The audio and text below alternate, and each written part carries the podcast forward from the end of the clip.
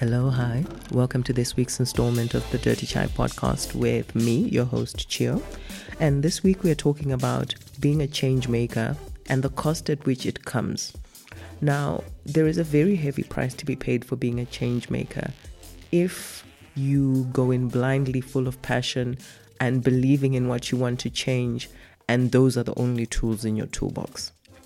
I know this because I learned it from experience. And I would like for you and whoever gets an opportunity to listen to this to not have to learn from experience that that is not enough. It took me a couple of years post my own experience to actually see clearly what I had done wrong and how I had done it wrong, and to learn that there are better ways to approach and achieve change in an organization. Because I think change is necessary for evolution um, as much as following the status quo is also necessary for stability. The two must balance each other so that we continue to grow as organizations and as people. And I really saw clearly what I could have done different when I read Adam Grant's originals. Now, I love Adam Grant, and I love the fact that his books are so well researched. The information that he gives is so well researched. Of course, he doesn't put a full research paper in his books, but if you go and do your own additional research or if you go and seek out additional information on the subject, you will realize that he has put an enormous amount of work into putting this information together for us. He is an industrial psychologist at Wharton University, and he has a number of books under his belt. And in chapter three of the originals, he says, At some point, we've all considered voicing a minority opinion, protesting a policy that doesn't make sense, championing a novel way of doing things, or standing up for a disadvantaged group of people. For me, um, that was fighting a policy that did not make sense to me. That policy at the time was not paying women who went on maternity leave. In other words, maternity leave was entirely unpaid. That did not make sense to me at all, considering that childbirth is an existential imperative and that even the men who are in the workplace and able to continue working were born of a woman who had to make who had to take maternity leave this simply did not make sense to me it was unjust and it was particularly unjust in the context of the labor laws of South Africa. They don't make provision for people to be paid, but they make provision for people to go on leave. And how do those two things work together? How do you have a baby, um, no other source of income, an additional massive expense. And that's the very time at which your employer, your government, the people that were born of women like you turn around and say, This is the time that you don't get paid just telling it to you brings back the passion that I had at the time. And I went running at this thing with my passion, with my indignation, with the law, with the rational. And I thought that that was enough. And I learned that it wasn't.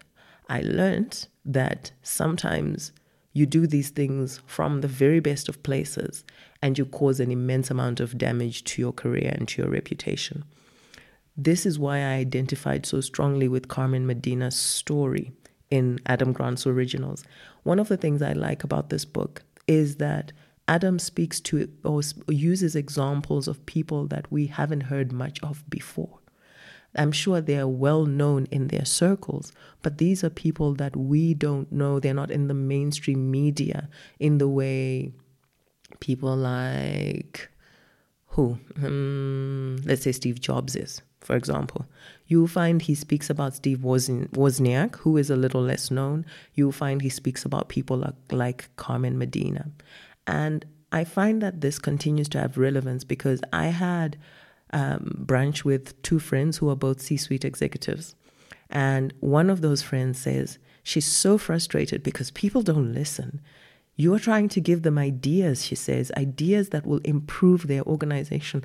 This is for their own good. And she's an expert expert at, at, at what she does. She's brilliant. And she's expressing her frustration at trying to tell people that she has this idea and it's going to make things better. And they're just not willing to listen. And as soon as she's finished speaking, I said, You need to research Carmen Medina. I just need to pause at this point and, and apologize for my voice. It's quite um, rough, but that's because I've got a really bad chest thing and a sinus thing. And I've had to drink water and um, nebulize myself so that my voice is audible. So please bear with me. I do think that getting the message across is far more important than, you know, lying in bed. I confirm this for a little bit. So, who's Carmen Medina? In the early 90s, Carmen Medina was a high flying analyst in the CIA. And she went away to Europe for three years. She learned some things while she was over there. She came back you know, as people do, having traveled and broadened their horizons. And she realized there was a fundamental problem with the manner in which intelligence was communicated within the intelligence community. At that time, information was shared via what were called finished intelligence reports. They were like intelligence newspapers, if you will, released once a day. They were difficult to share, and information was not being analyzed in real time um, analysts weren't sharing and analyzing information fast enough. And so to her, this was an immediate problem. She could see how, at that time, the fax machine had revolutionized the way information could be shared. And as she likes to put it, there was this great new thing called the internet. And she felt that it was going to change the world, right? And one of the ways it could change their world was enabling them to share information more speedily and more readily between agencies and be able to respond. It's a brilliant idea, right? Right, from where we are standing now. She wanted something akin to Wikipedia, but for uh, intelligence agencies. So it would be limited to intelligence agencies um, and suitably uh, protected and they would be able to access information as and when it was needed and it would be able you'd be able to put up information as soon as it became available so that people could check it and analyze it and work out if there was a threat in time to do something about it. Now she brought this idea and no one was willing to listen. And the less people listened to her, the more frustrated she got. And so she got louder and, and more abrasive. And this, listen to me, listen to me, listen to me. You know, she stood on her soapbox. She refused to back down. She was strong. All those things that are supposed to be right, right? Right. The problem is, it didn't seem to work. In fact, some of the people who gently supported her idea started warning her. Be careful, they said. If you're too honest, you're going to ruin your career ruin my career. She got frustrated with the people who said they supported her but weren't willing to be as loud and to make as much noise as she wanted to make about this change that needed to happen. We need to adopt the internet. And her frustration led to her blowing up. She burnt out. She was off for three days after she had that blowout and she tried to look for another job because what was the point of it all, right? She couldn't get another job. She had to stay in the CIA. And she became a pariah of sorts. No one wanted to be associated with her and her crazy ideas. And she ended up parked in some administrative type of job, far, far away from the action, as she puts it, unable to make an impact at all. In fact, she had effectively been benched for her efforts. Three years later, she gently started advocating again. She had regathered herself. And within a decade, Intellipedia was born, which is the baby she had always wanted to create. So, what changed? And this is where um, Adam Grant really breaks down what changed she he speaks he speaks of the things that changed in the outside world obviously. So it's that the internet gained widespread acceptance. It's that september 11 sounded sounded the alarm on terrorist attacks and how better coordination between intelligence agencies could have made a significant difference. But more importantly is what carmen medina did between the time she got benched and the time she started advocating again now, I'm going to leave um, Adam Grant's book for a little while and I'm going to reference Carmen Medina herself. Carmen speaks now of this experience and she ch- shares what she learned from it and how she thinks people should now become change makers. And listening to her, the things that she says make a lot of sense to me. So here she says, she tells a story, for example, of how she was raised. She was raised in a violent home. Her father was an alcoholic, and there was a lot of fighting between her mom and her dad. And as she progressed in school, um, and the idea of college, the cost of college um, tuition, etc., started looming higher and higher on the horizon. Her parents' fights intensified and often would become intensely physical. So one night there was a huge fight, um, as usual, and they were fighting about whether or not Carmen should go to to college again. Her father called her a chicken shit intellectual. I'm fighting the urge to cough so badly. So her father called her a two bit intellectual, and her brother, who was younger, uh, was also at the house.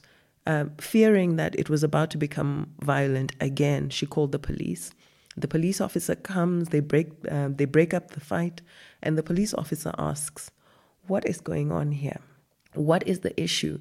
And Carmen says her brother then steps forward and says, I can tell you, sir, what the issue is. The issue is that my sister is an intellectual.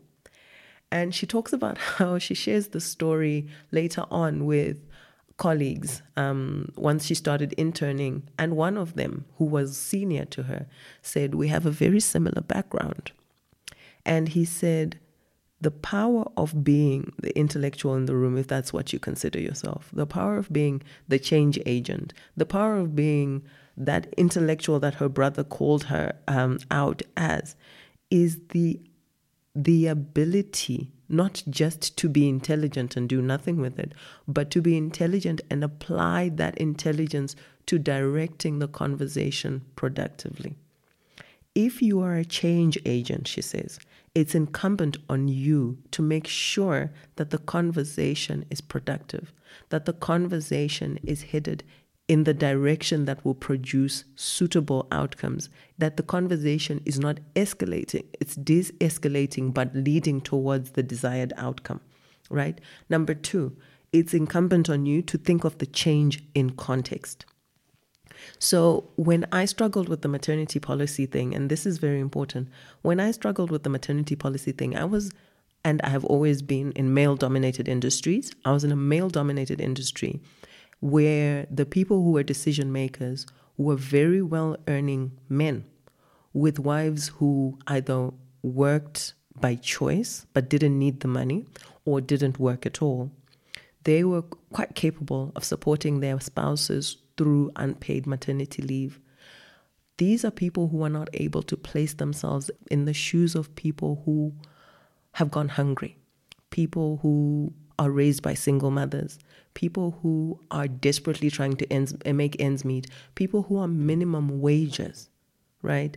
And losing one month's salary could throw their lives into havoc for a very long time and into severe debt. These are people who are not that they wouldn't empathize, they just have never been there and they don't understand what that means, right? And I did not approach it that way. You see, I come from that background. These things are obvious to me. It is obvious to me that you cannot say to a person who has maybe just become a single mom, who doesn't have a wealthy spouse, and even if you're not a single mom, if you are just ordinary people earning just enough to get by, to, to suddenly lose a salary because you've chosen to make your family bigger is such a cruel punishment. But that's not something of which they could conceive. It wasn't their problem. But I approached it from a point of view of, you should know this. This is obvious. You are obviously privileged, and therefore you cannot process what I am telling you. I didn't say it quite like that, but I have no doubt looking back that that is how I came across.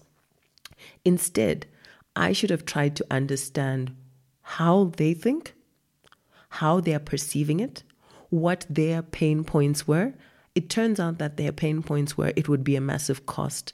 There would be so many people going on maternity leave because um, they were now going to get paid while they were on maternity leave. Let's leave the obviously flawed rationale um, behind the idea that a person will get pregnant because they're going to get paid a portion of their salary while they're pregnant. Let's leave that behind. This is what they knew, or this is how the conversation around maternity leave has always been for them. And instead of me approaching it from that point of view, where you say, actually, research shows this. If you look at this, this is what happens. Let's look at the number of people who've fallen pregnant and see whether there has been, if those people had all been paid, would there be would there have been a significant loss to the company? What if you put measures in place for when people go on maternity leave, they get paid. Maybe you say they have to stay with the company for 12 months after that. If they don't, then they have to pay the money back. There are many ways to skin the cat, but I feel that by the time I got to that point where I was applying win win principles instead of I'm right and you're wrong, I had done a lot of damage. The damage wasn't irreversible, but it was damage nonetheless. Similarly, Carmen Medina destroyed relationships many relationships. When um, she speaks of that point where she had that blowout um, of frustration, that failure to understand why people were not understanding that the internet was going to change the world. Why were people not grasping that this was a life changing event, that it could make intelligence sharing different, that it could revolutionize it? And the truth was that it could. But the truth is not enough, and passion is not enough.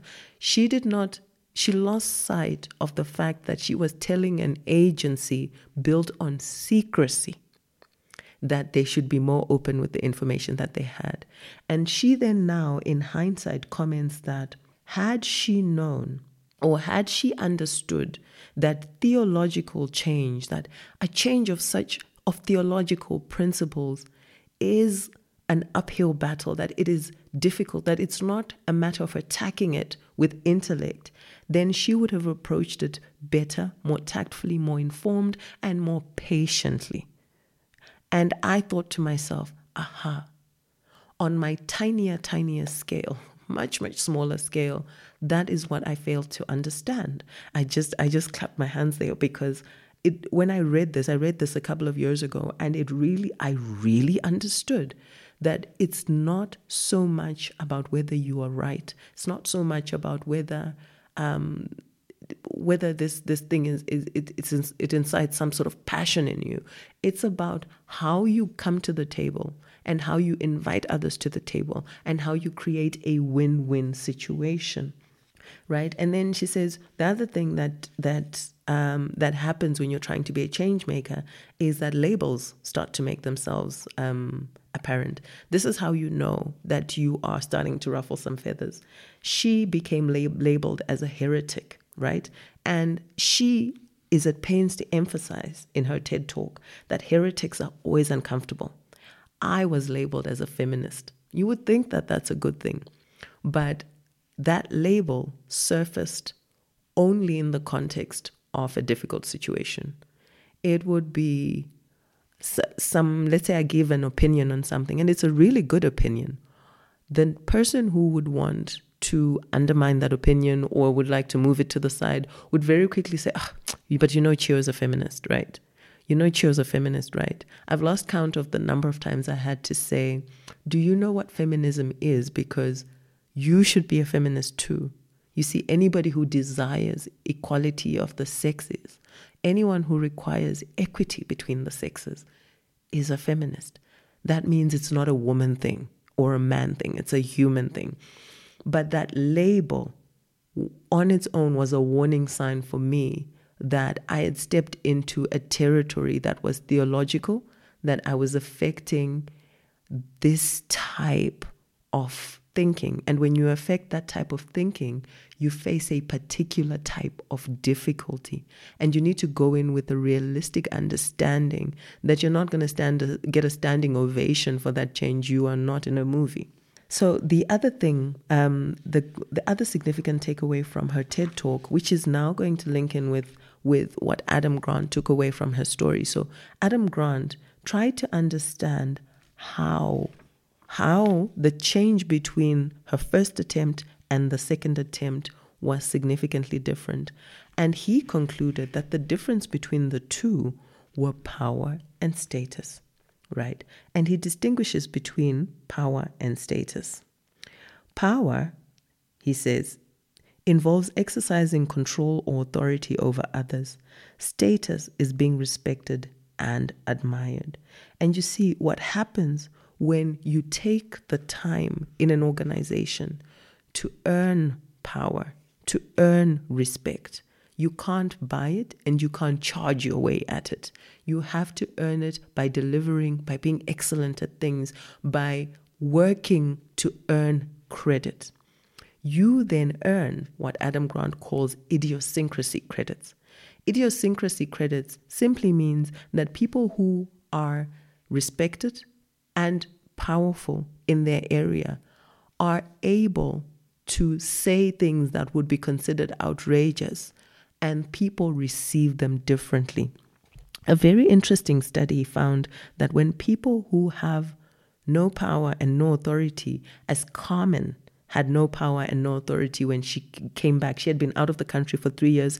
Her experience meant nothing to the people that she was talking to at that time, was trying to push this idea from the bottom up. What she didn't realize was all it all it triggered in the people who were hearing it was resistance. So, this is what the research study found. When people sought to exert exert influence but lacked respect, others perceived them as difficult, coercive, and self serving. This is, I actually had an immediate flashback to someone saying to me, Are you pushing this maternity policy thing because you want to have babies?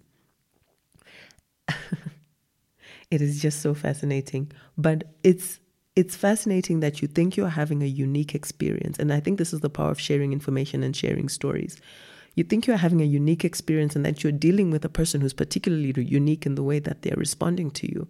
Then you go out and you read a book or you read some research or you listen to people who are smart about these things and you learn that this is a human response. A human response to change, that it is normal for people to resist it is part of the reason that the human race has survived so long that people band together around a common way of doing things.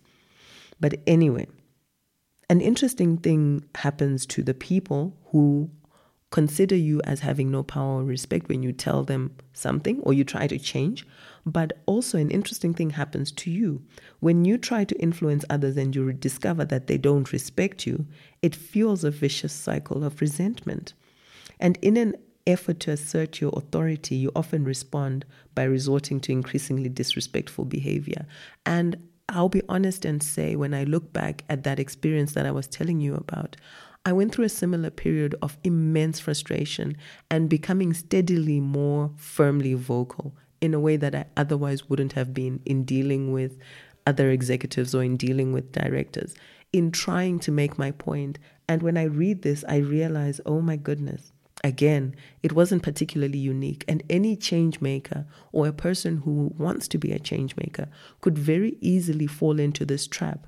In Carmen's story, this is where she now has this blowout and she insults all these people and and and, and tells them that they're not supporting her enough and da da da da and she has this burnout right?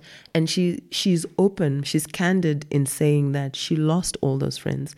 They have not spoken to her since it's it's a very important takeaway to understand that power and status must precede your change making. So when you come into an organization, you don't come and slash everything to the ground without triggering resistance. You don't come and burn everything to the ground without triggering resistance. It's natural. That is what will happen. So you need to come in and earn the respect of the people that you're working with. You have to come in and show that you are capable and that you are excellent. And as you do that, you earn what are called idiosyncrasy credits. And that allows you the freedom and latitude to then try new ideas. So, this will take me back now to the points that Carmen Medina makes in her own TED talk. And she says, while she was sitting in that back office serving her, her dog box time, she saw an advert for a new role that no one wanted. It was a boring role, administrative in nature, but a very important thing was on that list. Somewhere near the bottom of the description of the job spec was the expectation that the person would explore ways in which the the the organization, the CIA, could somehow benefit from um, digital evolution or revolution. And she thought, this is my opportunity. And she said to, she says in her TED talk that, and sometimes when you're seeking to make change, the best thing that you can do is seek an adjacent opportunity that fits into the culture of the organization, but leads to the outcome that you want. So in this instance, using this idea of seeking to to evolve as the organization was seeking to do through this role. She then proceeded to make the organization better in smaller ways using the digital revolution and gained idiosyncrasy credits. By the time two younger analysts came through and said that they thought they could put together Intellipedia, she had gained the credibility and the power to put her weight behind it and support it to fruition. In addition, her preparation and the work that she put in while uh, creating her uh, creating a healthy balance in her in her idiosyncrasy account, the world around shifted because sometimes all this preparation meets opportunity. September 11 was conclusive proof that the agencies needed to find a way to share information faster because all of them had a little bit of information that would have made a big difference to the September 11 attack or to the response to the September 11 attack. Then she makes two more points that Adam Grant doesn't make, which I thought was important. Number one, she said, make your idea a community idea. And because you've had the idea and you're passionate about it and you understand it, it's very easy for you to get impatient with your community. They must catch up. They must understand what we're trying to do. They must push this in the same way that I want to push this. But don't leave them behind, right? At the beginning, she actually says the number of supporters is far more important than the purity of the idea over time with the maternity uh, maternity pay idea over time um, I get I gained the support of other people, but I had already run ahead by myself and and done some damage, and then later on went at it again with with the support of stronger, firmer people who understood this thing, and that support made all the difference because it's not a change I could have made on my own in any event. But sometimes the hubris of youth and the passion and and the idealism is what gets in the way you need to understand that the number of supporters for your idea is more important than the purity of the idea. Spend time engaging with people who would be invested. Spend time bringing them on board, and they will speak for this idea even when you're not in the room. My voice is telling me I should get ready to, to, to stop talking, so I'm going to hurry it up. The final one was know when to quit or take a break. And she says when people start commenting on your personality and saying things that are very out of character. Towards the time that she had her flame out and burnout, people had started calling her cynical and difficult and a heretic. And when she looks back, none of that fits her character. And she, what she didn't have the ability to recognize was she was burning out with this energy of trying to get this idea across the line. And she says if she had known better and been wiser, she would have paused, taken a step back, reassessed her strategy. Sometimes you just need to take a break. Assess whether maybe you don't have enough idiosyncrasy credits in your account. Assess whether maybe you don't have the right supporters. What is it that's not working? Is it not the right time? Is has the has opportunity not intersected with your with your with your preparation just yet? Don't keep banging your head against the wall until you knock yourself out like she did. Rather be strategic, be smart, stay self aware, and stay aware of the responses to the situation and navigate. It's a marathon and not a sprint. Finally, um, she told something, she told a story that I thought was particularly special. She said that even though she wasn't succeeding in getting this idea across the line, she kept talking where she could, where she was invited to speak, she spoke about it. She described it to people. She described what what she believed, what she imagined, how how she thought it was important for creativity to have a part in the intelligence community. And years later, uh, she was approached by a, a colleague, someone she did not know, and they said they had heard her speak on the subject and they had been so moved by it that they had left what they were the, the, the, traditional role that they were in and they were now they had established classes and were now teaching creativity within the agency and she had changed their life.